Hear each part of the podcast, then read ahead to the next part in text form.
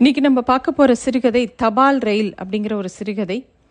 தஞ்சாவூர் கவிராயர் அவர்கள் எழுதின இந்த சிறுகதை வந்து கைராட்டை கோபம் அப்படிங்கிற தொகுப்புலேருந்து எடுத்திருக்கேன். இந்த கதையை நான் ஏன் சொல்கிறேன் அப்படின்னா, இது ஒரு நாஸ்டாலஜிக்கான ஒரு கதை. இதோ மனசுக்குள்ளே பழைய ஞாபகங்களை கிளறிவிடக்கூடிய ஒரு சிறுகதைன்னு சொல்லுவேன். இந்த தொகுப்பில் நிறைய கதைகள் இருக்குது, நிறைய நல்ல கதைகள் இருக்குது. கண்டிப்பாக அவசியம் வாங்கி படிக்க வேண்டிய ஒரு தொகுப்பு. தஞ்சாவூர் கவிராயர் அவர்களுடைய கட்டுரைகள்லாமும் ரொம்ப சிறப்பாக இருக்கும். உங்களுக்கெல்லாம் தபால் ரயில் தெரியுமா? தபால் கொண்டு போகிற ரயில் வண்டியை பற்றி இவர் பேசலை. இது ஒரு விளையாட்டு, அவங்க அப்பா கற்றுக் கொடுத்த விளையாட்டு. அவங்க அப்பா அந்த காலத்தில் தனக்கு வர தபால் கார்டுகளெல்லாம் சேகரித்து வைப்பார். இவங்க அப்பா யாருன்னா அந்த கிராமத்தோட பள்ளிக்கூட வாத்தியார். இவங்க இருந்தது ஒரு வாடகை வீடு தான், ஆனால் பழைய காலத்து வீடு, நீளமான திண்ணை இருக்கும். இவங்க அப்பா என்ன பண்ணுவார்னா, அந்த தபால் கார்டுகளை நெட்டு வாக்கில் மடித்து ரயில் பெட்டி மாதிரி திண்ணையில் வரிசையாக நிற்க வைப்பார். ரயில் வண்டி மாதிரி வளைஞ்சு வளைஞ்சு நிற்கக்கூடிய அந்த நீளமான கார்டுகளோட வரிசையை பார்க்கும்போதே ரொம்ப அழகாக இருக்கும். அதுக்கப்புறமா என்ன பண்ணுவார்னா, கடைசி கார்டை போய் தள்ளி விடுவார். தொப்புன்னு ஒவ்வொரு கார்டும் முன்னாடி நிற்கிற கார்டு மேலே சாஞ்சு சாஞ்சு விழுந்து அப்படியே ரயில் போகிற மாதிரி இருக்கும் பார்க்குறதுக்கு. ஆனால் அவங்க அப்பா இருந்தால் தான் இந்த விளையாட்டை விளையாட முடியும். அவங்க அப்பா கிளம்பி எங்கேயாவது வெளில போகும்போது யாருக்கும் தெரியாமல் இந்த கார்டுகளெல்லாம் ஒழிச்சு வச்சுட்டு தான் போவார். யாருக்கு கடிதம் எழுதினாலும் அவங்க அப்பா தபால் கார்டில் தான் எழுதுவார். முக்கியமாக அவங்க அப்பா அடிக்கடி கடிதம் எழுதுறது அவங்க பாட்டிக்கு தான், அதாவது அவங்க அப்பாவோட அம்மாவுக்கு. அம்மாவோட உடல்நிலை, இவர் 3ஆம் வகுப்பை பாஸ் பண்ணது, நல்ல புளியாக கிடச்சிட்டா வாங்கிட்டு வாங்க, அருவாமனை இங்கே கிடைக்கல, குழந்தைகளுக்கு மாரியம்மன் கோயிலில் மொட்டை போடணும், இந்த மாதிரி பல செய்திகள் இருக்கும் அந்த கடிதங்களில். இப்போது இந்த மாதிரி விஷயங்களை அவங்க அம்மா கிட்ட, அதாவது பாட்டிக்கிட்ட சொல்கிறதுக்கு நிறைய விஷயங்கள் அவங்க அப்பாவுக்கு இருந்தாலும், பாட்டியோட வீட்டு முகவரியில் தண்ணீர் தொட்டி சமீபம் அப்படின்னு எழுதியிருப்பார் அவங்க அப்பா. இப்படி எல்லா முகவரியிலையும் ஏதாவது ஒரு கூடுதலாக அலங்காரமாக ஏதாவது எழுதாமல் விடவே மாட்டார். இவங்க பாட்டிக்கா எழுத படிக்கவே தெரியாது. இவங்க அப்பாட்டிருந்து காடு வந்துட்டா உங்கள் பாட்டி கை வேலையெல்லாம் போட்டுட்டு நேராக ரேவதி அக்கா வீட்டுக்கு போவாங்க. ரேவதி அக்கா வீடுங்கிறது அவங்க பாட்டி இருந்த வீட்டுக்கு எதிர் வீடு தான். அந்த ரேவதி அக்காவுக்கு ரொம்ப வருஷங்களாக கல்யாணமே ஆகலை. எப்போ பார்த்தாலும் பாசி படிஞ்ச தண்ணீர் தொட்டியை பார்த்துக்கிட்டே உட்காந்துருக்கும் அந்த அக்கா. இவங்க அப்பாவோட கடிதங்களை பாட்டிக்கு அந்த அக்கா தான் படித்து காட்டுவாங்க. கோடை லீவில் இவங்க பாட்டி வீட்டுக்கு போகும்போது இந்த அக்கா வீட்டில் தான் இந்த பையனும் இருப்பார். அப்போது அவங்க அப்பா எழுதின கடிதங்களெல்லாம் ரேவதி அக்கா பத்திரமா ஏதோ பரிசு பாதுகாத்து வைக்கிற மாதிரி வச்சுருப்பாங்க. பாட்டியும் இந்த கடிதம் படித்தோடனே இந்த கார்டை பற்றி திரும்பி கொடுன்னுலாம் கேட்க மாட்டாங்க, அப்படியே அந்த அக்கா கிட்ட தான் இருக்கும். ஒரு சமயம் ரேவதி அக்கா சொன்னாங்க, உங்கள் அப்பா எழுதுகிற கடிதங்களை படித்து தாண்டா நான் தமிழே ஒழுங்காக எழுதுகிறேன், இலக்கணம் சுத்தமாக இப்படி எழுத யாரால் முடியும் அப்படின்னு ரேவதி அக்கா ஒரு தடவை சொன்னாங்க. பாட்டிக்கும் ரேவதி அக்கா படித்து காமிச்சாதான் ரொம்ப திருப்தி. அதே மாதிரி பாட்டி சொல்ல சொல்ல ரேவதி அக்கா தான் பதிலும் ஒரு காட்டில் எழுதி போடும். ரேவதி அக்கா கையெழுத்தும் தபால் ரயிலில் ஓடும். அப்போல்லாம் ஓடுற ரயிலில் ஜன்னலில் அப்படியே முகம் தெரிகிற மாதிரி ரேவதி அக்காவோட முகம் அந்த காட்டில் தெரியும். எல்லார் வீட்லேயும் தபால் ரயில் ஓடுதா அப்படிங்கிறது தெரியல, ஆனால் ஒவ்வொரு காட்லேயும் எவ்வளவோ கவலைகள், கஷ்டங்கள், சந்தோஷங்கள் எல்லாம் சத்தம் காட்டாமல் தடக்குன்னு ஒன்றுக்கொன்று விழுந்துக்கிட்டே இருக்கிற மாதிரி இருக்கும் அந்த தபால் ரயில். சில கார்டுகள் இந்த தபால் ரயிலில் சேராமல் விழுந்துடும். இதற்கும் அதில் எழுதியிருக்கக்கூடிய விஷயத்துக்கும் சம்மந்தம் இருக்கும் போல் அப்படின்னு இவருக்கு தோணும். அந்த கார்டுகள் மட்டும் நிற்க முடியாமல் ஏன் தள்ளாடுது அப்படின்னு கூட இவருக்கு யோசனையாக இருக்கும். ஆனால் எந்த பிரச்சனையாக இருந்தாலும் அதை தீர்த்து வைக்க அவங்க அப்பாவுக்கு ஒரு தபால் கார்டு போதுமானதாக இருந்தது.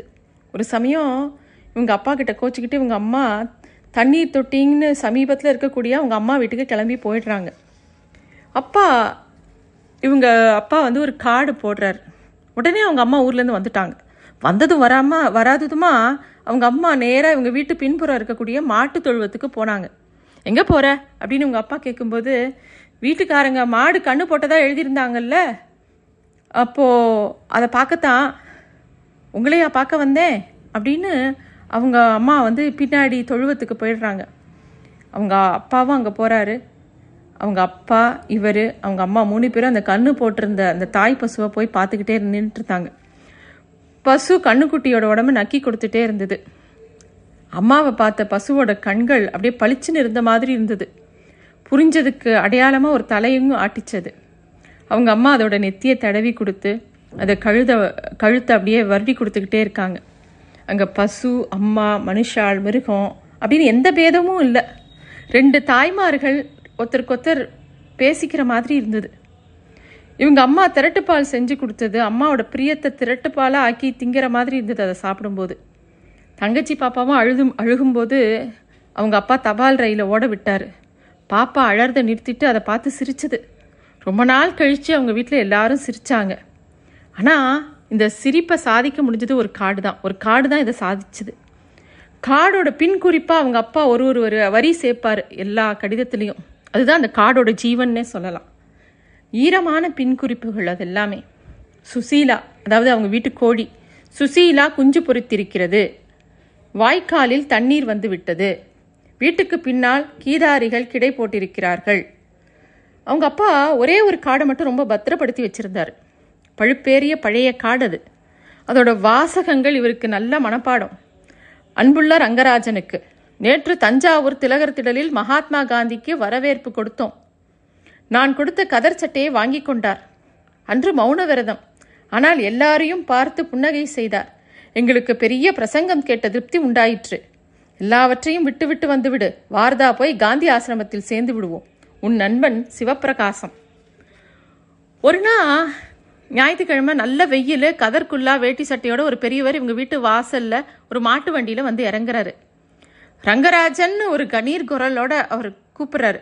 சிவபிரகாசன் இவங்க அப்பாவும் வேகமா வெளியில வராரு. ரெண்டு பேரும் ஆற தழுவிக்கிறாங்க.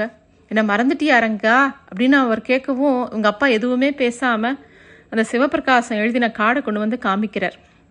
உடனே சிவபிரகாசமும், ஆமா நான் எழுதின தப்பு தான், இருக்கும் இடத்தையே காந்தி ஆசிரமாக மாற்றிக்கணும் உன்ன மாதிரி அப்படின்னு சொல்லிட்டு ரெண்டு பேரும் பேசிக்கிட்டே இருந்தாங்க. அன்றைக்கி இருட்டுனது கூட தெரியல, அவ்வளோ பேசிக்கிட்டே இருந்தாங்க. அவங்க பேச்செல்லாம் அவ்வளவா அப்போ புரியாட்டி கூட அவங்க பேச்சில் வரக்கூடிய வார்த்தைகள் காந்தி, தேசபக்தி, பாரதியார், கோகலே அப்படிங்கிற சொற்கள் மட்டும் இவருக்கு இன்னும் ஞாபகம் இருந்தது. அந்த தபால் கடையே இவர் உத்து பார்த்துட்டு இருக்கும்போது அவங்க அப்பா சிரிச்சுக்கிட்டே சொல்கிறாரு, உனக்கு இந்த தபால் ரயில் செய்ய இதை தரமாட்டேன் அப்படின்னு. இவரும் யோசனை பண்ணிட்டு சொல்கிறாரு, அப்பா அதை வேணா இன்ஜினாக இருக்கட்டுமேப்பா அப்படின்னு கேட்ட உடனே சிவபிரகாசன் ரொம்ப சந்தோஷமாக சிரிக்கிறாரு. இவங்க அப்பாவும் இவரை வாரி அணைச்சிக்கிறாரு. இந்த தபால் ரயில் ஓடி மறைஞ்சே போச்சு. அப்பாவும் போயிட்டார். இப்போ இவருக்கு 40 வயசு, பல சோதனைகள் தாண்டி வந்தாச்சு. கல்யாணமாகி 10 வருஷம் ஆச்சு.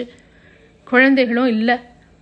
தபால் ரயில் விளையாடுறதுக்கு குழந்தைகள் இல்லைங்கிறது மனசுக்கு ரொம்ப கஷ்டமாக இருந்தது இவருக்கு. மனைவி கிட்ட ஏதோ கோளாறுன்னு டாக்டர் சொன்னார். ஒரு பெரிய டாக்டர்கிட்ட மனைவியை அழைச்சிட்டு போகும்போது ஏகப்பட்ட டெஸ்ட் எடுத்துட்டு டெஸ்ட் ரிசல்ட் பேப்பர்லாம் பார்த்துட்டு இவரோட மனைவிக்கு குழந்தை உண்டாகிறது ரொம்ப கஷ்டம், கான்ஜெனிட்டல் டிஸார்டர் அப்படின்னு சொல்லிட்டார். அதாவது பிறப்பிலேயே பிரச்சனை இருக்குது, அதனால் நீங்கள் ஏதாவது ஒரு குழந்தைய வேணால் தத்தெடுத்துக்கோங்க அப்படிங்கிற மாதிரி டாக்டர் அட்வைஸ் பண்ணிட்டார். பக்கத்தில் உட்காந்துருந்த இவருடைய மனைவியோட கையை இவர் ரொம்ப ஆதரத்தோட பிடிச்சிக்கிறாரு. அவங்களோட கை கொஞ்சம் நடுங்கிட்டே இருந்தது. ஏதோ மனசுலாம் சோர்வாக இருந்தது. அன்றைக்கி அவர் ஆஃபீஸ்க்கு போகாமல் வீட்லேயே தங்கிட்டார். அவர் மனைவி கிளம்பி ஆஃபீஸ் போயிட்டாங்க. அவங்க மனைவி தொடர்ந்து ஆஃபீஸ் போயிட்டு வராங்க. இவர் மட்டும் வீட்டில் உட்காந்துருக்காரு. எல்லாமே ஏதோ இயந்திர கதியில் நடக்கிற மாதிரி இருந்தது. அப்போது சார் போஸ்ட்னு தபால்காரர் வரார். ஒரு சின்ன அஞ்சல் அட்டை.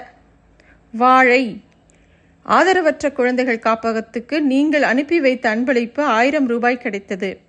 வரும் ஞாயிற்றுக்கிழமை குழந்தைகளுடன் சிற்றுண்டி அருந்த வருமாறு தங்களை அன்புடன் வர அழைக்கிறோம், நன்றி அப்படிங்கிற அந்த கார்டில் எழுதியிருந்தது. இவர் யோசிக்கிறாரு, நம்ம இப்போ 1000 ரூபாய் அனுப்பிச்சோம் அப்படின்னு. இவருக்கு ஒரே குழப்பமாக இருந்தது. அப்போ யாரோ பெல் அடித்தாங்க. இவர் கதவை திறந்து பார்க்கும்போது இவர் மனைவி நின்றுட்டு இருந்தாங்க, சிரிக்கிறாங்க. வர ஞாயிற்றுக்கிழமை உங்களை ஒரு இடத்துக்கு கூட்டி போகிறேன் அப்படின்னு அவர் மனைவி சொல்லவும், தெரியுமே அப்படின்னு அந்த கார்டை காமிக்கிறார். இந்த காடை பார்த்ததும் எனக்கு சின்ன வயசில் நீங்கள் தபால் ரயில் விளையாட்டை பற்றி சொல்லுவீங்களே அது ஞாபகம் வந்துடுச்சு அப்படின்னு அவன் மனைவி சொல்ல இவருக்கு ஒரே சந்தோஷமாயிடுச்சு. அந்த தபால் ரயிலை பற்றி பேசின உடனே ஓடி போய் இது வரைக்கும் இவர் சேகரித்த காடுகள்லாம் கொண்டு வராரு. அதை எல்லாத்தையும் நெட்டு வாக்கில் மடித்து வரிசையாக நிற்க வைக்கிறாரு. இப்போ தள்ளிவிடு அப்படின்னு முதல் காடை தள்ளிவிட சொல்கிறாரு. அவங்க மனைவி தள்ளி விடுறாங்க. ரயில் ஒன்று மேலே ஒன்று சாஞ்சு சாஞ்சு விழுந்தபடி போச்சு. ஹையா அப்படின்னு குழந்த மாதிரி அவங்க மனைவி சிரிக்கிறாங்க. அவங்க மனைவியை பார்க்கும்போது குழந்தைய பார்க்குற மாதிரியே இருந்தது. ஆமாம், குழந்தையே தான், புடவை கட்டின குழந்த, எனக்கு கிடைத்த குழந்த அப்படின்னு இவர் நினைக்கிறாரு. ரயில் வளைஞ்சு வளைஞ்சு போய்கிட்டே இருந்தது.